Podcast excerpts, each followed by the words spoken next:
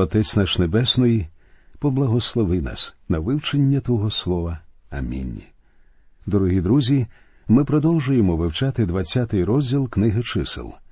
Я читаю четвертий і п'ятий вірші, що розповідають про ремство ізраїльтян. І нащо ви привели Господню громаду на цю пустиню, щоб повмирали тут ми та худоба наша?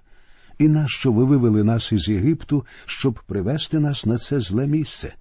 Тут не родить збіжжя, ані фіги, ані виноград, ані гранатове яблуко, і навіть немає напитись води. Вони знову стоять біля Кадешу, де вони вже потерпіли поразку, і знову вони нарікають замість того, щоб довірятися Богові. Як і раніше, їх чекає попереду земля, де течуть молоко і мед, але вона бачиться їм ще дуже далеко.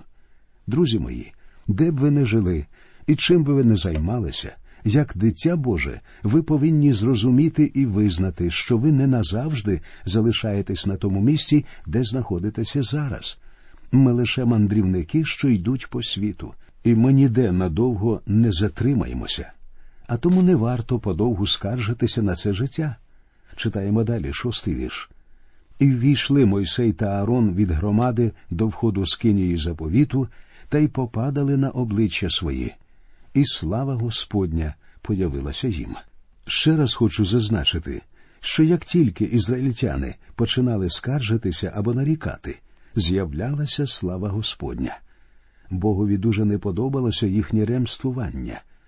І ми сьогодні повинні добре засвоїти, що якщо ми скаржимося і нарікаємо, то Богові ми такими не подобаємося.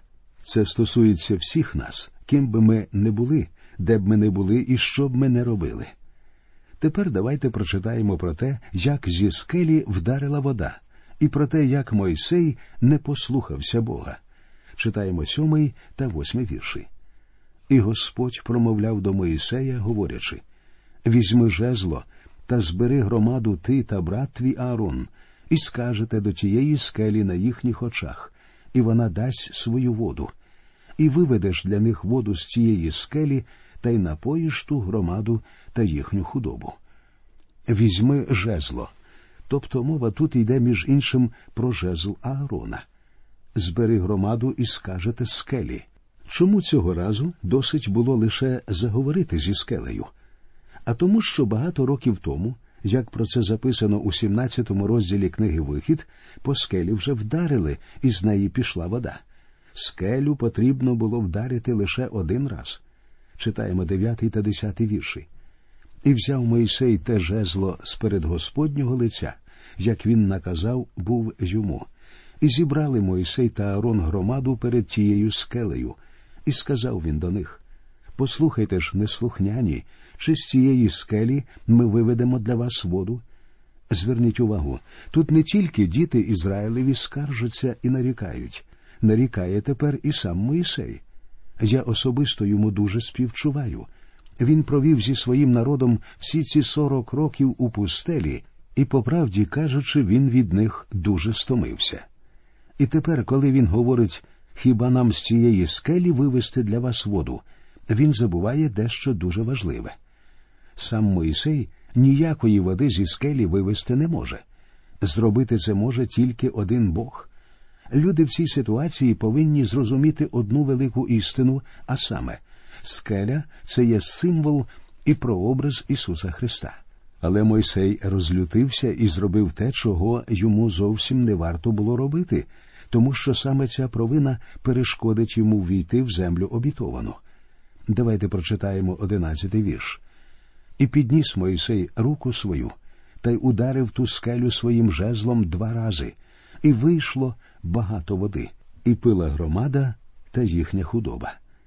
Дехто стверджує, начебто помилка Моїсея полягала в тому, що він вдарив у скелю двічі, але він не повинен був цього робити взагалі, друзі мої. У скелю вже один раз вдарили. Скеля ця символ Христа, як сказано в четвертому вірші десятого розділу першого послання до коринтян. Христос один раз постраждав за наші гріхи він вже один раз помер, і Бог розповів про це ізраїльтянам, використовуючи цей образ. І тепер Мойсей повинен був зберігати і оберігати цей дорогоцінний символ, підкоряючись Божій волі. Адже Бог тільки но чітко пояснив, що він повинен був лише сказати скелі і більше нічого. Але Мойсей не корився Богові. З цього приводу згадаємо, що сказано у віршах з першого по четвертий, з десятого розділу першого послання до коринтян. Не хочу я, браття, щоб ви не знали, що під Хмарою всі отці наші були, і всі перейшли через море, і всі охрестилися в хмарі та в морі в Моїсея, і всі їли ту саму поживу духовну, і пили всі той самий духовний напій, бо пили від духовної скелі, що йшла вслід за ними, а та скеля був Христос. Води з каменя потекло багато. Помилка Мойсея не перешкодила воді литися зі скелі, тому що Бог по-справжньому милостивий. Читаємо далі. І сказав Господь до Моїсея та до Аарона за те, що ви не ввірували в мене, щоб явилась святість моя на очах Ізраїлевих синів, ви не введете цієї громади до краю, що я дав їм. Бог стверджує, що Мойсей і Аарон не повірили йому і не освятили його в очах Ізраїля, тобто вони приписали собі заслугу за це чудо. Читаючи новий завіт, ми бачимо, що Мойсей все ж таки потрапив до землі обітованої, тому що він був на горі переображення разом із Христом. Ханаан це образ місця, де ми з вами повинні жити вірою. Ми живемо у світі, а світ, як ми знаємо, це духовна пустеля. Але ми з вами повинні з радістю приймати благословення Ханаану, що приходить до нас зі смертю і Воскресінням Ісуса Христа. І ми повинні сподіватися на одержання Божих благословень, вірити Богові і коритися йому. А саме цього Мойсей і Арон не зробили. Читаємо тринадцятий вірш. Це вода Меріве, де сварилися Ізраїлеві сини з Господом, і святість його з'явилась їм. І сьогодні, друзі мої, невір'я це великий гріх. Ми кидаємо тінь на Бога, коли не віримо йому і Його Слову. Давайте тепер прочитаємо про те, як Едом відмовився пропустити Ізраїль через свою землю. І послав Мойсей послів із Кадешу до царя Едомського сказати Так каже брат твій Ізраїль, ти знаєш усю тяготу, що впала на нас, і зійшли були наші батьки до Єгипту, і сиділи ми в Єгипті багато часу, а Єгипет чинив зло нам та батькам нашим. Мойсей коротенько розповідає про те, що відбулося з його народом, і просить пропустити їх через землю Едомську. Ось 17-й вірш. Нехай же ми перейдемо через твій край. Ми не підемо полем та виноградником, і не будемо пити води з криниці. Ми підемо дорогою царською, не збочимо ні праворуч, ні ліворуч, аж поки не перейдемо границі твоєї. Прохання, як бачимо, було дуже ввічливе і шанобливе. Едомляни були родичами ізраїльтян, і Моїсей нагадує їм про це. Але Едом відмовився пропустити ізраїльтян, зробивши тим самим гріх. Читаємо. Але Едом сказав йому Не проходи через мене, інакше я з мечем виступлю проти тебе. Народ Ізраїлів знову попросив Едома пропустити їх, адже у них були діти, було багато худоби. Ізраїльтяни знову запевнили, що нічого не чіпатимуть і не нанесуть шкоди землі. Далі у віршах з 20 по 22 написано Той відказав Не перейдеш. І вийшов Едом навпроти нього з численним народом та з сильною рукою і відмовив Едом дати Ізраїлеві перейти його границі, і Ізраїль збочив від нього. І рушили з Кадешу, і вийшли Ізраїлеві сини, уся громада до гор гори. Тепер ізраїльтянам доводиться йти обхідним шляхом, і все через те, що Едом не дав їм дозволу пройти по своїй землі. Я, однак, вважаю, що Мойсей і тут зробив помилку. Йому слід було прямувати за хмарою, і ні про що не хвилюватися. Бог сам вів би його і направляв. Мойсей повинен був просто прямувати за Хмарою, не запитуючи дозволу ведома. І я впевнений, Хмара повела б його таким шляхом, що йому не довелося б боротися з Едомом. Але Мойсей знову визнав себе розумнішим за Бога. На жаль, таке трапляється з багатьма з нас. Зараз, друзі, ми підійшли до кінця розділу, який закінчується сумно смертю Арона. І проте в цьому розділі багато повчального для нас з вами. І сказав Господь до Моїсея та до Аарона на гору горі, на границі Едомського краю, говорячи Нехай прилучиться Аарон до своєї рідні, бо він не увійде до того краю, що я дав Ізраїлевим синам, через те, що ви були неслухняні наказу моєму при воді Меріви. Сьогодні багато спасенних людей, що не вміють насолоджуватися плодами спасіння й у житті, яких немає духовного миру. Їм невідомо, що означає жити в спілкуванні з Господом Ісусом Христом. І проте я ні на мить не сумніваюся в тому, що їхнє спасіння щире. Аарон саме і був одним з таких людей. Він пережив ці сорок років тяжких мандрів і метарств у пустелі, але йому не довелося у мирі і спокої з'їсти плодів землі обітованої. Йому невідомі були ні молоко, ні мед землі, що тече молоком і медом. Багато хто з нас сьогодні позбавляє себе цієї можливості через своє невір'я. Читаємо останні вірші розділу з 25 по 29, де Бог говорить Візьми Аарона та сина його Іліазара, та й виведи їх на гор гору, і нехай Аарон здійме шати свої, і зодягне в них сина свого Іліазара, і Аарон буде забраний, та й помре там.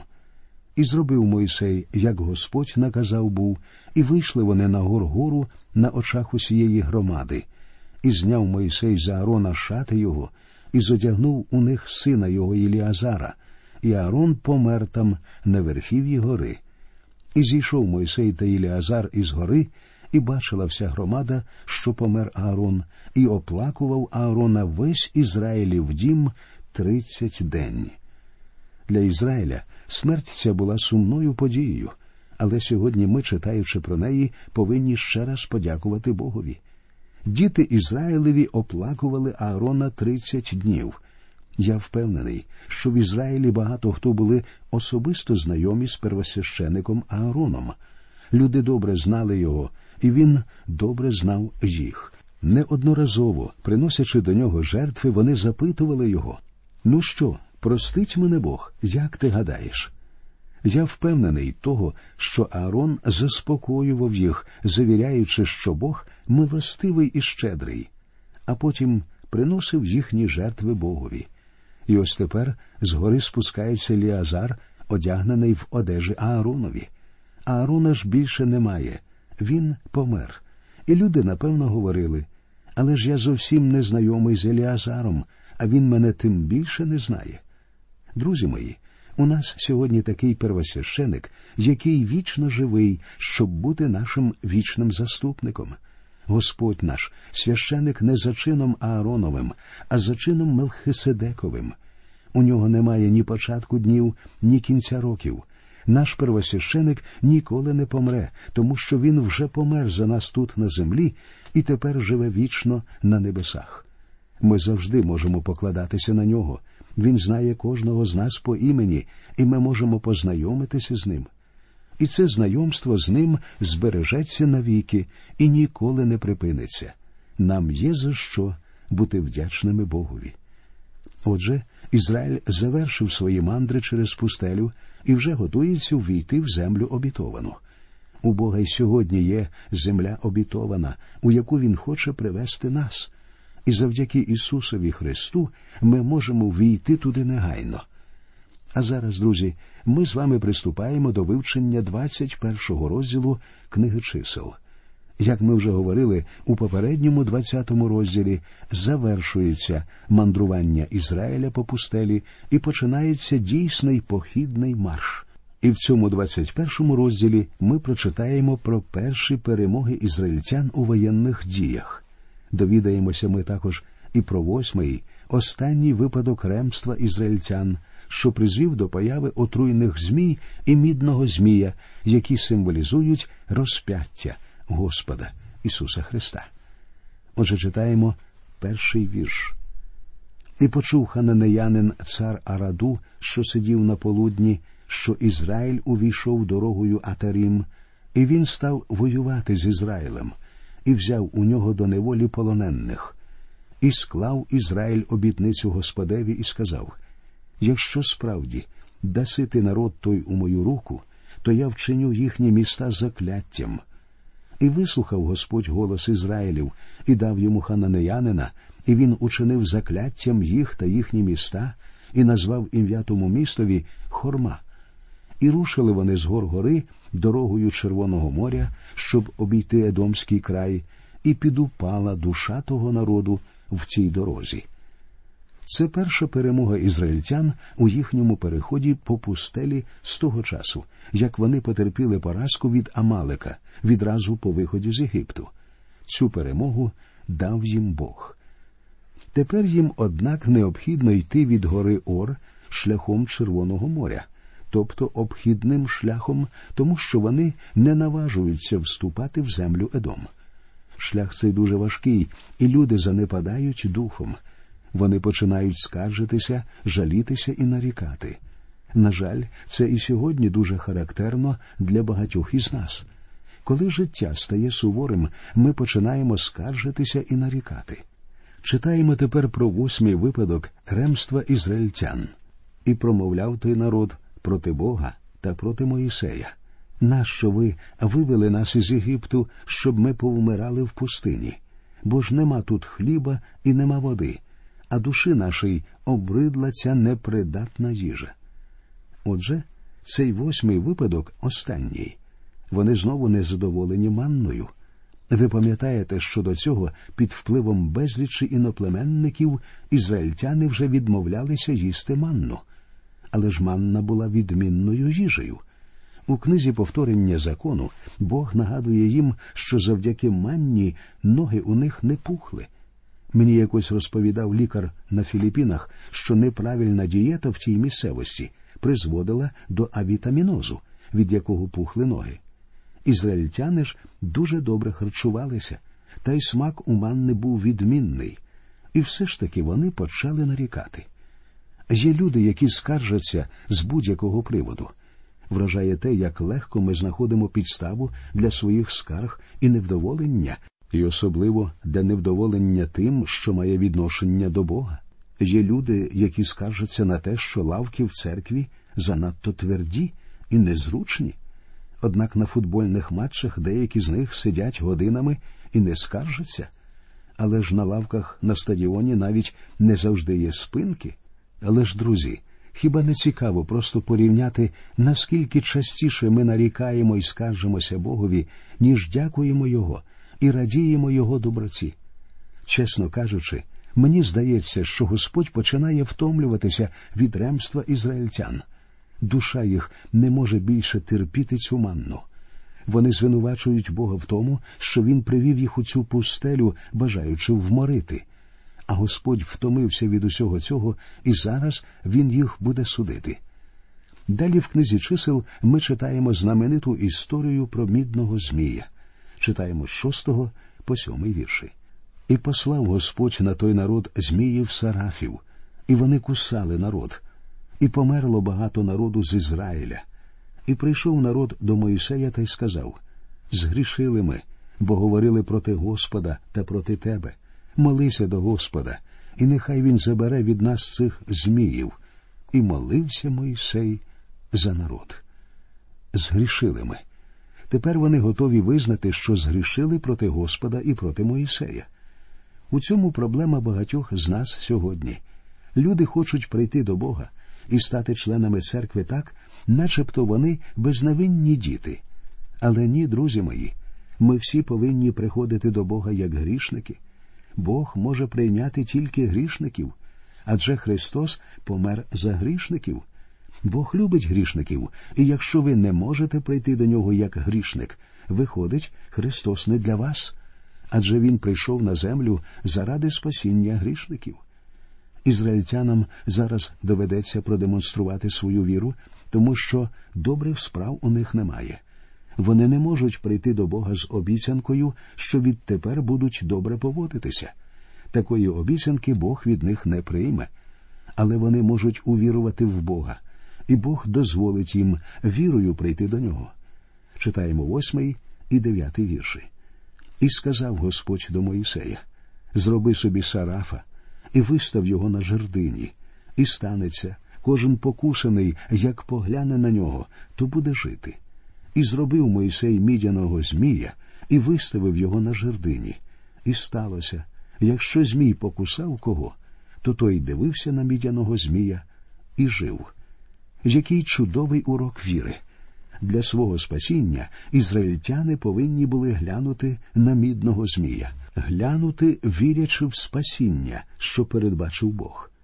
Якщо людина відмовлялася подивитися на спасіння, послане самим Богом, він неодмінно вмирав. Ми продовжимо читати 21 розділ книги чисел у нашій наступній радіопередачі. А на сьогодні ми прощаємося з вами. До нових зустрічей в ефірі. Нехай Господь вас рясно благословить.